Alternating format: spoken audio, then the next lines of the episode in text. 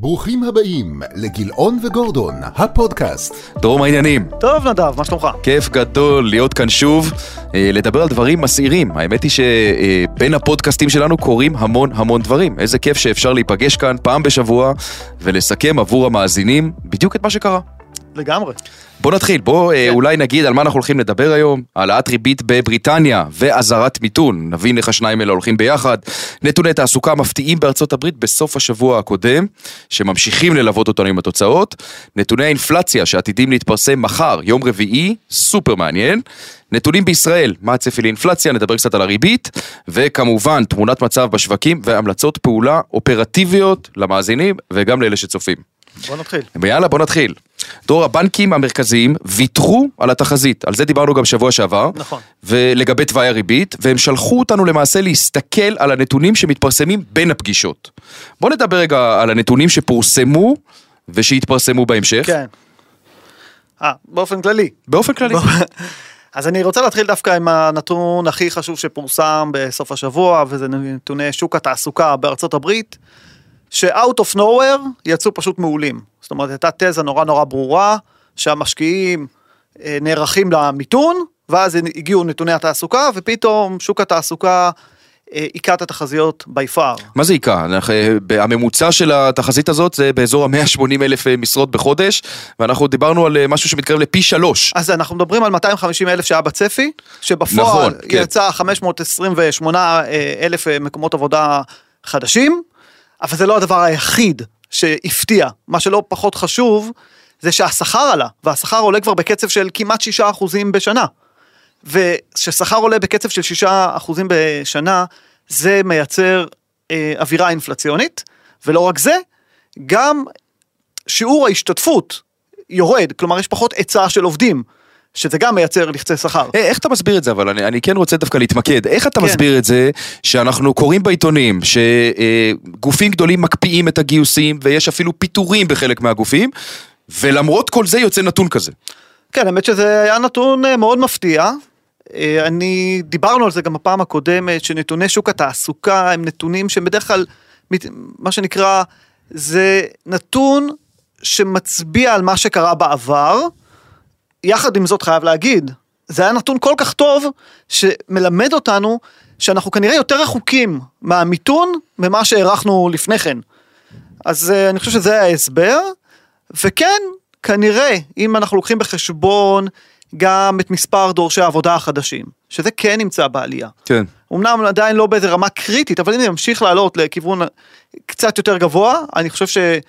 מתישהו זה יישר קו ונראה האטה מסוימת, אבל אין ספק שנתון שוק העבודה מלמד שאנחנו עוד לא במיתון. דיברנו על זה ש-bad news is good news כן. בשבוע שעבר, והנה הגיע אה, נתון שהוא לגמרי good. שהיה אמור להיות bad. שהיה אמור להיות מאוד bad. כן. ונראה שהאווירה היא אה, good news is good. זאת אומרת, זה הכל טוב, גם הנתון הזה שהיה טוב, וציפינו שהמשקיעים, אולי המדדים קצת ירדו, כי אה, יעלו את הריבית יותר ממה שחשבנו, זה לא קורה בינתיים. אנחנו כמה ימים אחרי פרסום ההודעה הזאת, והמדדים עולים. כן, אז בוא נגיד ככה, התשואות באגרות החוב עלו, אני עוד פעם מזכיר, סליחה שאני קוטע אותך, אני עוד פעם מזכיר, תשואות עולות, מחיר יורד, זה לא טוב למי שמחזיק את האגף. כן, אבל זה כן אומר שכאילו המשקיעים מבינים, דרך אגב, בעיקר בטווחים הקצרים, שהבנק הפדרלי יצטרך להעלות את הריבית, לפחות לפי כן. הנתונים שפורסמו עד עכשיו, בשלושת רבעי אחוז בספטמבר. ואני רק מזכיר, זה חשוב. יש, הבנק המרכזי, גם, גם באירופה, גם בארצות הברית, שזה שני הבנקים המרכזיים שכולם מסתכלים עליהם, שניהם אמרו אנחנו נגבש את ההחלטה שלנו על פי הנתונים שהתפרסמו בפועל. אז מה הנתונים שמעניינים את כולם? אחד זה שוק התעסוקה, ושתיים זה אה, האינפלציה. אז עד עכשיו יש לנו פרמטר אחד מאוד מאוד חשוב, שזה שוק התעסוקה שהוא פגז. נכון. הוא פגז, אומר, מעלים ריבית בכל הכוח, ממשיכים. שלושת רבעי אחוז כל uh, מפגש. All the way. All the way, ולכן ראינו אותה, דווקא, שוב פעם, מי שנפגע הכי מהדבר הזה, זה מי שמחזיק את האגרות חוב הקצרות יחסית, כי שם ראינו עלויות uh, תשואה משמעותיות, והקום האמריקאי הוא מאוד מאוד הפוך. הקום הפוך, נזכיר לכולם, זה סימן... הקום התשואות כמובן. הקום התשואות זה סימן שהמשקיעים מעריכים שאנחנו מתקרבים למיתון. אה, והקום הוא כל כך הפוך, שהוא הכי הפוך שהוא היה מאז שנת 2000. ועוד קצת הוא התהפך, שאני אומר, מה זה מקום הפוך? שאנחנו מסתכלים עליו, זה אומר שהתשואות לעשר שנים יותר נמוכות מהתשואות לשנתיים. מי שקונה איגרת חוב לעשר שנים יקבל תשואה שוטפת יותר נמוכה ממי שקונה איגרת חוב אה, לשנתיים, תשואה לפדיון. זה בארצות הברית אגב. זה בארצות הברית. ומכאן אנחנו למדים שהמשקיעים עדיין מעריכים שאנחנו הולכים להתמתנות, גם מבחינה כלכלית, גם מבחינה אינפלציונית, והבנק המרכזי, אמנם, הם חושבים, יעלה את הריבית, אבל הנה, אנחנו בשלהי 2023 נראה את הריבית מתחילה לרדת, זו עדיין התזה. מה שנקרא, אה, הזמן יגיד ואנחנו אה, נחכה ונראה אם זאת באמת אה, אה, התחזית שתתממש, או שהדברים ישתנו, והם גם יודעים להשתנות, כן. ואת זה אנחנו מכירים. אני רוצה רגע, נדב, להוסיף לנקודה הזאת, כי כשאני אומר שזה מה שהשוק מעריך, אני מתכוון למשקיעי האג"ח. כן, ברור. משקיעי המניות, הם רואים סרט אחר, בגלל זה גם השוק לא ירד, אפרופו שאלתך. משקיעי המניות כרגע מאמצים לפי, לפי ההתנהגות את התזה שהפד מצליח לארגן לנו נחיתה רכה. זאת אומרת, הוא מעלה קצת את הריבית, לא באופן דרמטי, האינפלציה תתמתן מעצמה, ציפיות האינפלציה הן בסביבות 2.5 אחוזים. שזה מבחן גדול מאוד, אני לא בטוח שזה יקרה. זה בדיוק העניין, כי, ו, ומה, במה כולם נאחזים? אם הם רואים את מחירי הסחורות יורדים, הם רואים את מחירי הדלק, האנרגיה, הנפט, יורדים, ודבר טכני, שהאינפלציה תמיד מחושבת שנה אחורה. שנה אחורה זה אומר שכל חודש חדש שנכנס הוא מחליף חודש קודם שיוצא, משנה שעברה. המדד האחרון שצריך לצאת הוא 0.9. והמדד שצפוי להיכנס ולהתפרסם מחר, זה הקונצנזוס, נראה אם זה באמת יקרה, זה 0.2. אז זה לבד, טכנית, מוריד את האינפלציה. בוא, בוא, בוא נתעכב רגע על הנתון הזה ועל הציפיות אליו, כי זה באמת כן. הנתון החשוב ביותר שצפוי להתפרסם, והוא למעשה יקבע גם את uh, כיוון השווקים, ככה אנחנו רואים את זה. Mm-hmm. Uh, מחר, נתון האינפלציה בארצות הברית. מאמינים בהחלט שהוא יהיה יותר נמוך, שהוא יתמתן. כן. במה צריך להתמקד בהודעה הזאת שתצא מחר? אני חושב שדווקא באינפלציית הליבה. שאינפלציית הליבה זה המדד שמתפרסם, אבל מנטרלים את מחירי האנרגיה והמזון שנחשבים תנודתיים. ודווקא פה הצפי הוא שהאינפלציה תמשיך לעלות. זאת אומרת, אנחנו נראה תמונת ראי למה שראינו בחודשים האחרונים. כן, כן. שהמדד עולה יותר מהמדד מדד הליבה, כלומר בגלל שמחירי האנרגיה והסחורות כל הזמן עלו ומחירי המזון עלו, אז הם משכו את המדד כלפי מעלה. Mm-hmm. אבל דווקא מה שיותר מעניין זה כמה האינפלציה הבסיסית היא דביקה, כמה היא כאן להישאר והיא לא רק זמנית וכזו שחולפת בגלל מחירי הסחורות. ואני חושב שהדבר הזה עוד יכול ללוות אותנו. ודרך אגב, נקודה מעניינת שאנשים צריכים לשים לב גם למדד המרכזי, הכולל, שהוא בסוף, הוא סופג את כל הכותרות.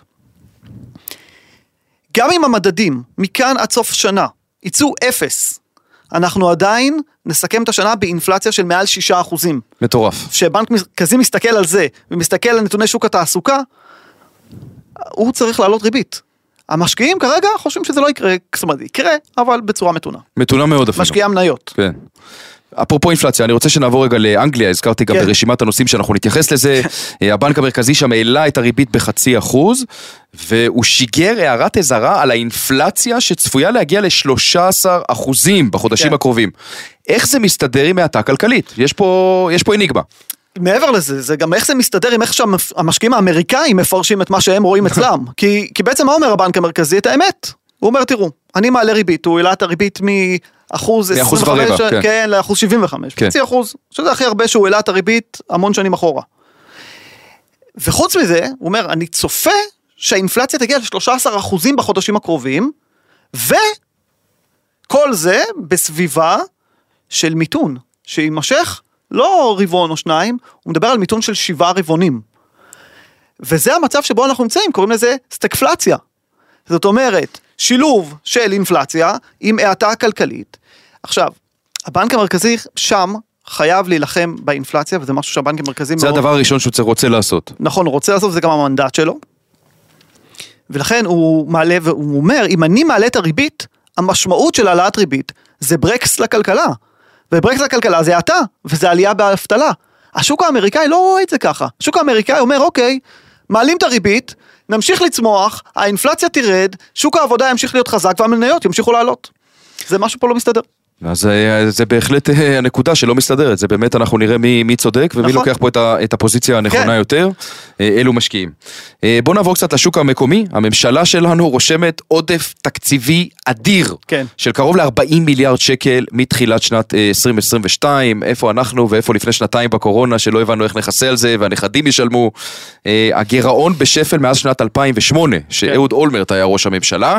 המדדים המרכזיים בישראל מתחילת השנה, שהיא שנה לא טובה בכלל אה, ברחבי העולם, הם ממש אה, באזור האפס. אה, גם ימי הלחימה שהיו לאחרונה, אנחנו כבר למדנו שהם לא משפיעים בשום צורה אה, על הבורסה. אה, מה סוד ההצלחה? מה, איך אתה מסביר את הדבר הזה? ויותר חשוב מזה, אתה חושב שזה יימשך? אני חושב שמה שסוד ההצלחה הוא טמון במחירים של הנדלן, ומי מרוויח הכי הרבה מהמיסוי על הנדלן זה הממשלה, ומיסוי על הרכבים, ומיסוי על הדלק. זאת אומרת, יש פה הרבה מאוד דברים שמנפחים את הכנסות המדינה ממיסים מעבר לעבודה ומעבר לתעסוקה כמעט מלאה במשק. אז כל עוד המחירי נדל"ן, אני חושב שזה, אתה יודע, זה ויכוח מאוד מאוד ארוך, אם הממשלה יש לה אינטרס בכלל להוריד את מחירי הנדל"ן, או שסתם מס שפתיים שאומרים, אבל בעצם לא ממש פועלים כדי שזה יקרה, כי בסוף זה חרב פיפיות מבחינת הממשלה. בוודאי. אם מחירי הנדל"ן יורדים, הכנסות המדינה ממיסים ירדו בצורה משמעותית. מצד שני גם רוצים להיבחר, יש בחירות בקרוב. אז אפשר להגיד, אבל לא חייבים אחר כך בדיוק לעשות, נכון. וגם אפשר לשאוף, תלוי איך אתה מגדיר את המטרה. אתה יכול להגדיר את המטרה שמחירי הנדל"ן יתייצבו, יפסיקו לעלות. אתה יכול להגדיר את המטרה, אני רוצה שמחירי הנדל"ן ירדו ב-25%. זה מטרה שהממשלה בחיים לא תגדיר, כי יש לה אינטרס הפוך. ברור. מה האינטרס ההפוך? האינטרס ההפוך זה להמשיך להרזי, להרוויח הרבה כסף ממיסים, ולהציג גירעון כל כך יפה שאתה מציג. מה ההמלצות קונקרטיות שאנחנו יכולים לתת למאזינים וגם לאלה שצופים, לתיק ההשקעות, להתנהלות הפיננסית בתקופה הקרובה הכה תנודתית? טוב, אני רוצה לחזור, ואני אחזור על זה כל הזמן. מה שאנחנו רוצים לעשות פה, זה להכניס את כולם לעניינים שיבינו באיזה סביבה אנחנו נמצאים. הקשר בין זה לבין מה לעשות עם תיק ההשקעות הוא מאוד מאוד רחוק, אנחנו מאוד מאמינים במשמעת, אה, בסך הכל רוב המשקיעים ש, שאנחנו מלווים זה משקיעים שצברו הרבה כסף. נכון. צריך להתייחס אליו, אה, ב, ב, ב, אני אגיד ככה, גם במידה של צניעות. כלומר, באחריות וצניעות. אנחנו מעריכים א', ב', ג', כל בן אדם יש לו את ההערכות שלו. בסוף, חודש יולי זה היה חודש של out of nowhere, מדדי המניות עלו בעשרה אחוזים, מדדי אגרות החוב עלו בכמעט חמישה אחוזים בחודש וחצי. ורוב האנשים, אם היו שואלים אותם, רגע, מבחינה הגיונית, מה צריך לקרות? היו אומרים, בואו נחכה קצת בצד, ושהשמיים יתבהרו, נחזור. הם לא חזרו. הם לא חזרו, ומי שעשה את זה גם לא כל כך מהר יחזור כנראה. אנחנו מכירים את זה גם היסטורית. לכן, ההמלצה הקונקרטית שלנו, זה כרגיל, כל אחד שיסתכל שהתיק שלו מספיק אה, בנוי בהתאם לצרכים שלו, שיש לו מספיק מניות, אם יש לו טווח השקעה, מניות זה דבר שלאורך זמן עולה, גם אם בדרך הוא יורד, אבל אם אני צריך לקנות דירה עוד שנה, אז זה בעיה שיש לי יותר מדי מניות. הוא צריך לראות שיש לו רכיב גם של אגרות חוב היום. אני אגיד שהיום אגרות חוב ב- בדירוג A, שקליות נותנות כמעט 4 אחוזים, לא רע 3 בכלל. אחוזים ו-7 עשיריות, זה לא רע בכלל. מה לגבי רכיבי מטח בתיק? רכיבי מטח, רק אם יש השקעה טובה. כי אנחנו יודעים שבישראל זה מאוד מאוד אה, בולט. רוב המוסדיים, בגלל שהשוק הישראלי קטן עליהם, משקיעים בחו"ל, והם מגדרים. נכון. והגידור הזה יוצר תופעה שכששוק המניות חיובי, הדולר נחלש. זה בדיוק מה שאנחנו רואים אגב בחודש האחרון, בשישה שבועות האחרונים שהיו עליות, אה, הדולר ירד משלושה וחצי שקלים לדולר בשלושים לשישי, לשלוש שלושים וארבע אה, בסוף יולי. יתרה מכך, היינו המטבע, השקל היה המטבע הכי חזק בערך בעולם. זה מדהים. זה מדהים. הכי חזק בעולם. אחרינו אגב הריאל הברזילאי, זהו, אבל לא- השקל הכי חזק בעולם. לא בדקתי את זה, אבל יש לי תחושה שיש פה תופעה בשוק המקומי, שבגלל שיש, שיעור החיסכון פה יחסית גבוה, והגופים המוסדיים לא יכולים להשקיע את רוב הכסף בשוק ההון המקומי כי הוא קטן מדי. קטן עליהם. אז אני חושב שבאופן יחסי אנחנו מוציאים הרבה יותר כסף לחו"ל, והרבה יותר מגדרים את המטבע, ולכן בעצם מה שהכי משפיע על השקל דולר, זה שוק המניות.